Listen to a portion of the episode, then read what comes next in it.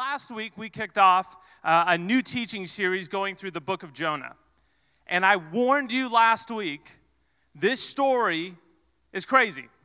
It sounds absurd. It sounds ridiculous. It's almost hard to believe that this story could possibly be true. But as I mentioned last week, the reason that I believe in the story of Jonah, the reason that I believe it's true is very simple. I believe it because Jesus did. Jesus believed that the story of Jonah was a literal historical event. And I want to have the same view of the story of Jonah that Jesus did. And last week in week one, we saw God come to Jonah with this command. It was a simple command. I want you to go to Nineveh, and I want you to preach against it. Because this city is completely out of control. It's gone over the deep end. Jonah, I need you to go to Nineveh, and I need you to preach against it. But rather than obeying God, rather than listening to him, Jonah says, nah, I'm good. And he decides, you know what, I'm going to run away from God. And he gets on a ship, and he leaves for the furthest possible place he can think of. He flees the country. Jonah takes off. And he's hoping and thinking God's just going to forget about him. God's going to find somebody else for the job. But God doesn't forget about Jonah.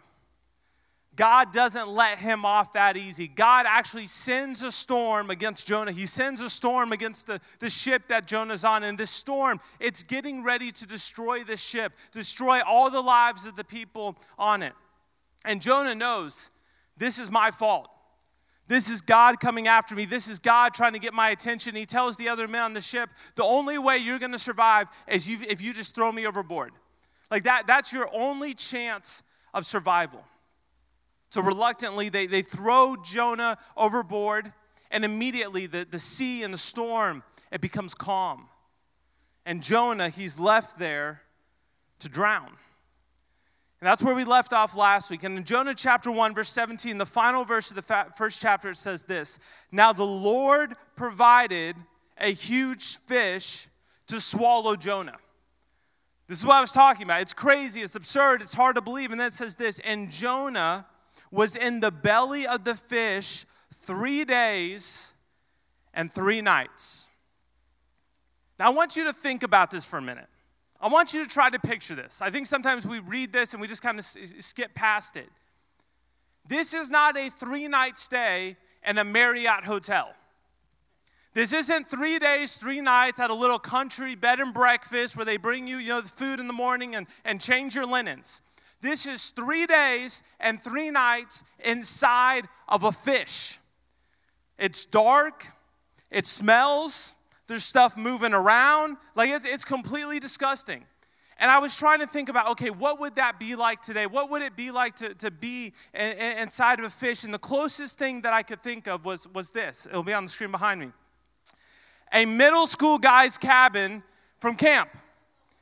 I think that's the closest equivalent to spending 3 days and 3 nights inside a belly of a fish. In this room, you have all kinds of different smells. Smells that you've probably never encountered before. You have things that are growing, things that are moving. It's completely disgusting. And if you turn off the lights, if it went completely dark in there, that's essentially where Jonah found himself for 3 days and 3 nights, surrounded by a bunch of middle school boys in their cabin. I mean, this is a terrible situation. It's dark. It's gross. He's all alone. All right, you can go ahead and take it off because I'm sure they'll just keep staring at that for the rest of the time.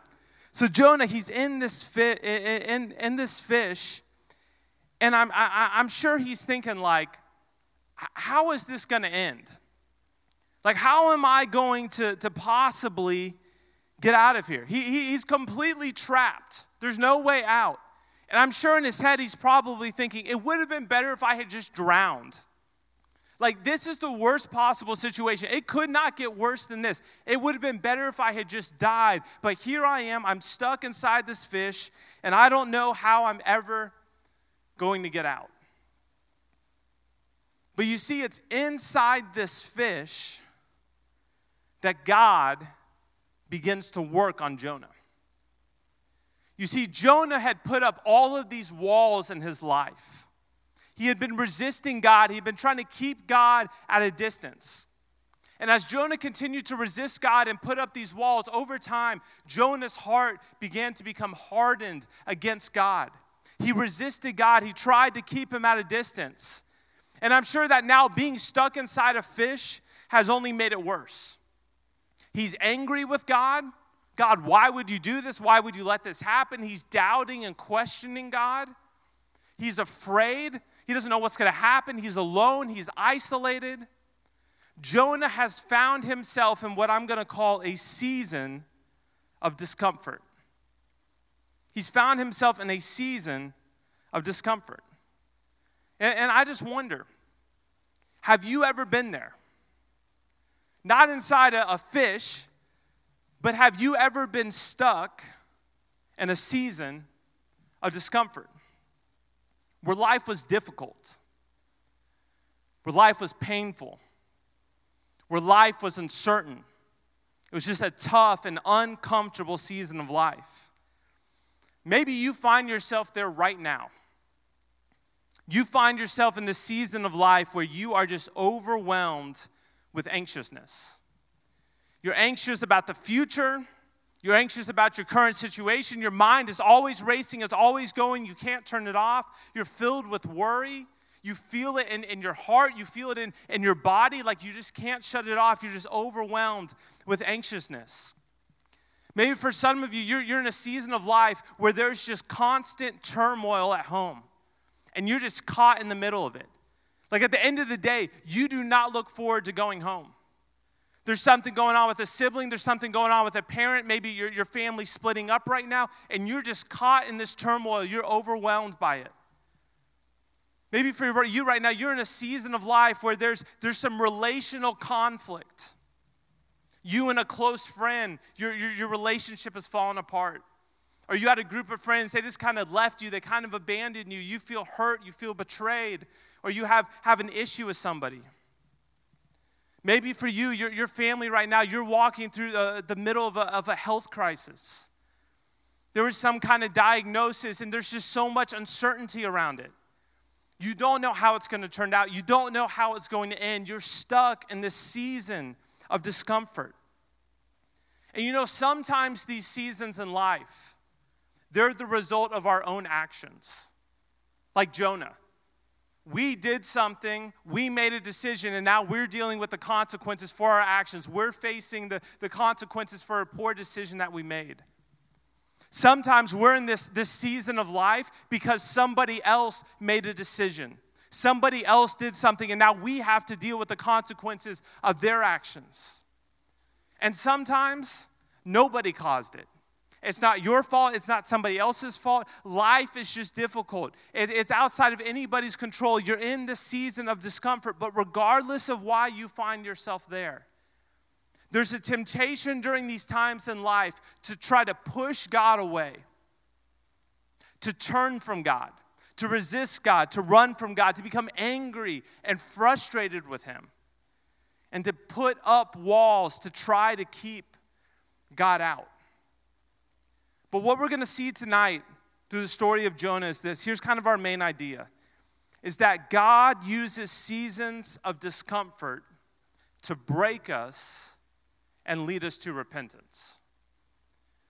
God uses the seasons of discomfort that we go through in life to break us and lead us to repentance.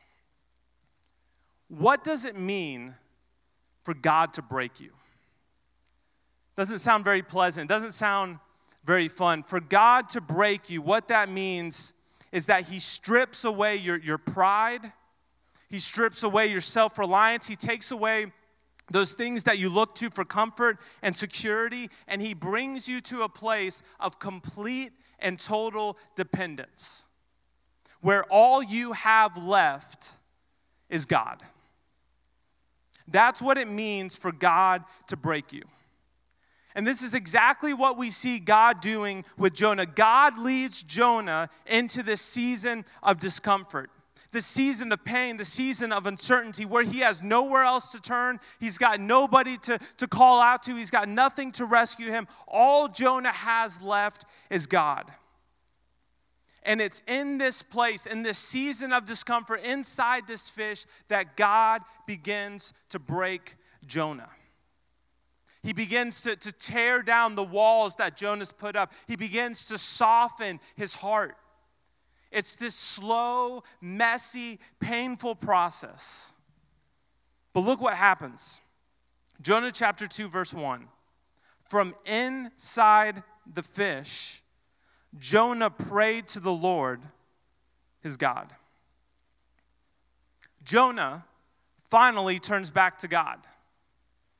But notice, where does Jonah cry out from? Where does Jonah finally turn back to God from? Is it from the boat? Is it from the dry land? Is it from a place of comfort and safety? No, Jonah finally turns back to God while he's inside the fish. He calls out to God from a place of discomfort. You see, comfort in life, easiness in life, it doesn't typically push us towards God. Comfort in life typically pulls us away from God. Because when life is easy, when there aren't any challenges, when it's smooth, when there aren't any problems, there's this tendency for us to just forget about God. To think that we've got it under control. To think that we have it all handled. Comfort produces this self-reliance in our lives. And God knows that sometimes the only way to get our attention, the only way to bring us back to Him is for us to walk through a season of discomfort, a season of difficulty, a season of uncertainty where God breaks us. Now, I want to be very careful here. I'm not saying that if you are in a season of discomfort right now, that God has caused it. I don't believe that. I don't believe God is the author or the creator of pain. But if you are in a season of discomfort right now, I do believe that God has allowed it. Because there's nothing that happens in this world that catches God by surprise. There's nothing that happens in your life that is outside of God's knowledge, outside of God's control. And if God has allowed this into your life for whatever reason, He has allowed it because He wants to use it in your life. Jonah is broken by his season of discomfort. And his brokenness, it leads to his repentance. He's done running. He's done resisting. He's finally ready to turn back to God. And listen to what Jonah prays from inside the fish, inside this season of discomfort. He says this, in my distress, in my brokenness, I called to the Lord and He answered me. From the deep and the realm of the dead, I called to God for help, and You listened to my cry. And verse 10 says this, and the Lord commanded the fish, and it vomited, it spit Jonah onto dry land. Why did God break Jonah? Was it to punish him? Was it to try to get back at him? Was He trying to hurt him? Was He mad at him? God broke Jonah in order to restore him. You see, God breaks us so that He can fix us. God breaks us so that we can be made whole and complete. God breaks us so that we can be restored. I've shared my story before on a Wednesday night in the past. But I wanted to share it again tonight because this idea of being broken is so central to my story. I grew up here at Bell Shoals. I've been here since I was born. I went through children's ministry, student ministry, college ministry. I've been at Bell Shoals my entire life. And my parents, they were very involved here at Bell Shoals as well. And I grew up in a home where both my parents, they loved the Lord. And they taught me to love the Lord as well. But growing up, my relationship with God, it almost functioned like a business partnership. In my mind, the way I saw it was, if I hold up my end of the deal, if I do my part, then I expect God to hold up His end of the deal. I expect God to do His part. And the idea in my mind was this, if I'm a good person, if I obey my parents, if if I'm a good friend, if I do well in school, if I memorize my Bible verses on Sunday morning, well, then I expected God to bless me. I expected God to take care of me. I expected God to give me a good and an easy life. That was kind of my expectation, the deal I had made with God. And you see, this idea of God, it worked for the first 15 years of my life. I had a really easy life. It was really comfortable. It was good. There weren't challenges. There weren't frustrations. There weren't hardships. I had a good and easy life. But all of that changed during my freshman year of high school. On a Saturday morning, me and my dad, we went out to play tennis together. I liked to play tennis. It was something we would do. So we went out to play tennis, and we got back to the house, and my mom and I, we could tell something was off with my dad. Something wasn't right. He was real pale. He was sweating, and we were like, man, this isn't normal. And my mom and dad, they kind of went back and forth for a few minutes, and eventually my mom said, look, we're going to call 911. I'm going to call for an ambulance. We need to do something. So she gets on the phone, she calls 911, and while she's on the phone, I just hear this thud. And I turn around, and my mom yells, Matthew, your dad collapsed. So I run out to the entryway of my house, and I see my dad. He's lying there. He's unconscious. My mom gets off the phone, and she starts to perform CPR on my dad. I pick up the phone, I go outside, I call 911 again. I say, we really need you to come quick. And within a couple of minutes, the ambulance, they arrive and they start to perform CPR on my dad. And they rush him off to the hospital. During all this, I had called a friend to come and pick me up because my mom was going to be riding in the ambulance to the hospital. So my friend, he picks me up. I go back to his house, and about an hour has passed since I left. So I remember it vividly. I walk out of my friend's house. I go onto the driveway, and I call my mom, and I'm just trying to figure out what's going on. And I call her, and she answers. I'm like, what's going on? What's happening? And I remember she said, your dad is in heaven.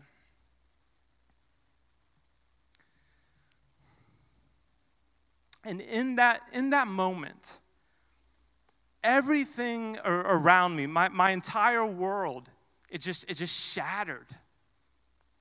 My whole idea of God, it just crashed on the ground into just pieces everywhere.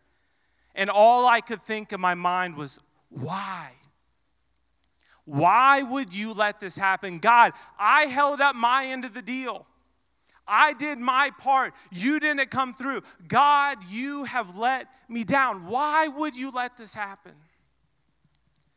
And for the next 18 months of my life, I walked through a season of discomfort. I was angry with God. I was depressed and just had no motivation to do anything. I felt alone and isolated. Like I remember, I didn't want to go to school. From kindergarten through 8th grade, I never missed a single day of school. My freshman year of high school, I missed weeks. I didn't want to get out of bed. I didn't want to go to school. Halfway through the school year, I ended up just switching schools just because I needed a change. I didn't want to be at church. And when I was there, I had a bad attitude. I didn't want to talk to anybody. And I began to put up all of these walls in my life. I began to resist God and try to keep him at a distance. But fortunately, during this time, God placed some very strategic people in my life. And one of those people was my small group leader. And one day, we grabbed lunch together. He's just kind of checking in on me, seeing how I'm doing. And we're sitting there having lunch, and I'll never forget it. He says, Matthew, I'm praying that God would break you. And in my head, I'm like, really? Like, what's wrong with you? Like, first of all, I don't even really know what that means, but that doesn't sound very pleasant. Like, I just lost my dad. I really don't need you to be praying for God to break me. Why would you be praying something like that? But what I didn't realize in the moment is that God was already in the process of breaking me, of tearing down all the walls that I had put up, of stripping away and taking away all those things that I looked to for comfort and security. He was using this season of discomfort in my life to lead me back to him. And let me tell you, it was a long and messy process. It was a process filled with lots of questions, questions I still don't have the answers to. It was filled with lots of doubt. It was filled with lots of emotions. But God eventually led me to a place where I was completely broken. I had nowhere else to turn. I had nothing else to look to. All I had left was God.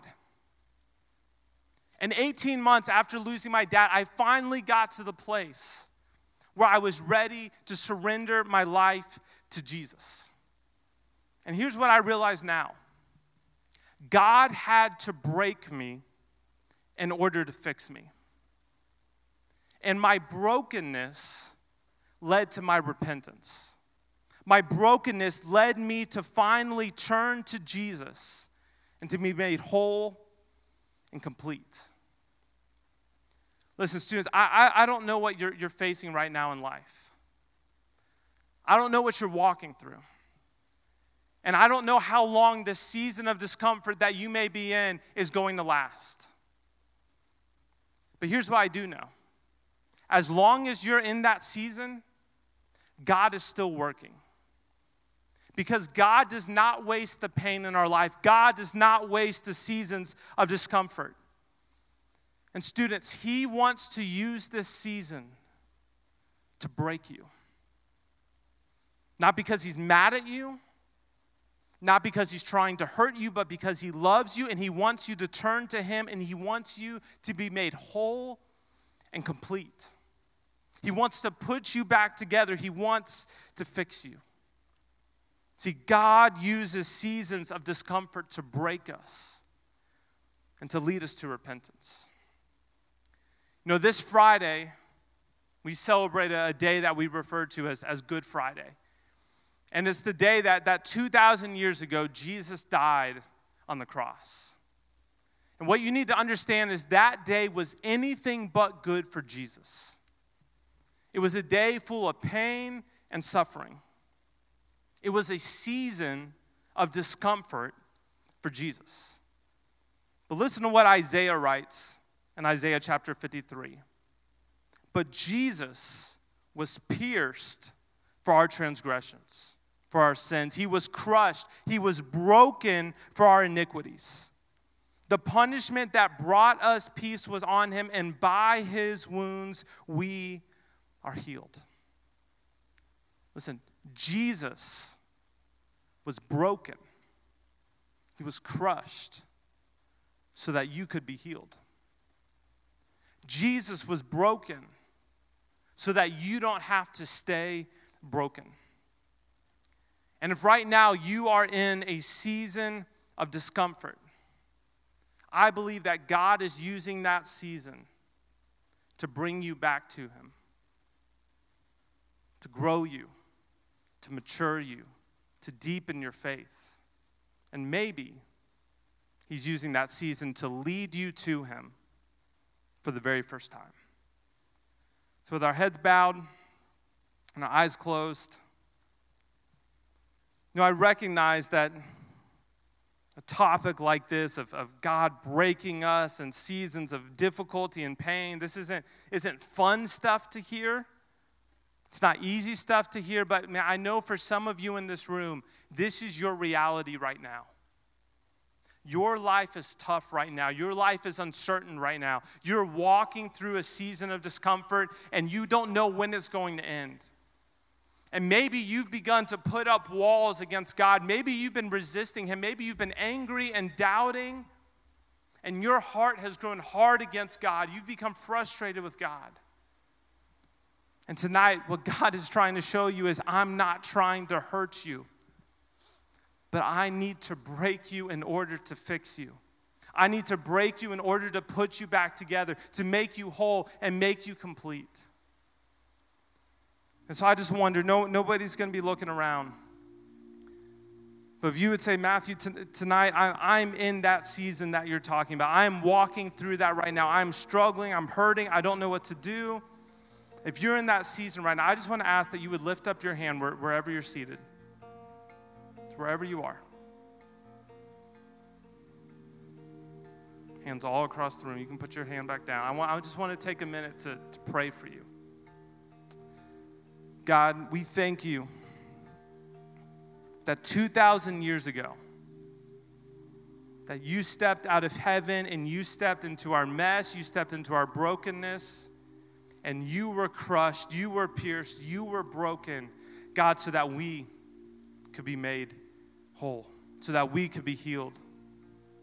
And Lord, I lift up the students in here tonight who are walking through these difficult seasons right now, who are searching for answers, who are hurting, who are overwhelmed. God, we thank you that you use these seasons in our life, that you don't waste them. And God, for anybody who's resisting you, who's putting up walls, who's running from you tonight, God, I pray that they would stop running, they would stop resisting, and God, that they would just break. That they would come to that place of complete and total dependence, God, where all they have is you. God, because it's in that moment where you begin to restore us, you begin to fix us, you begin to heal us.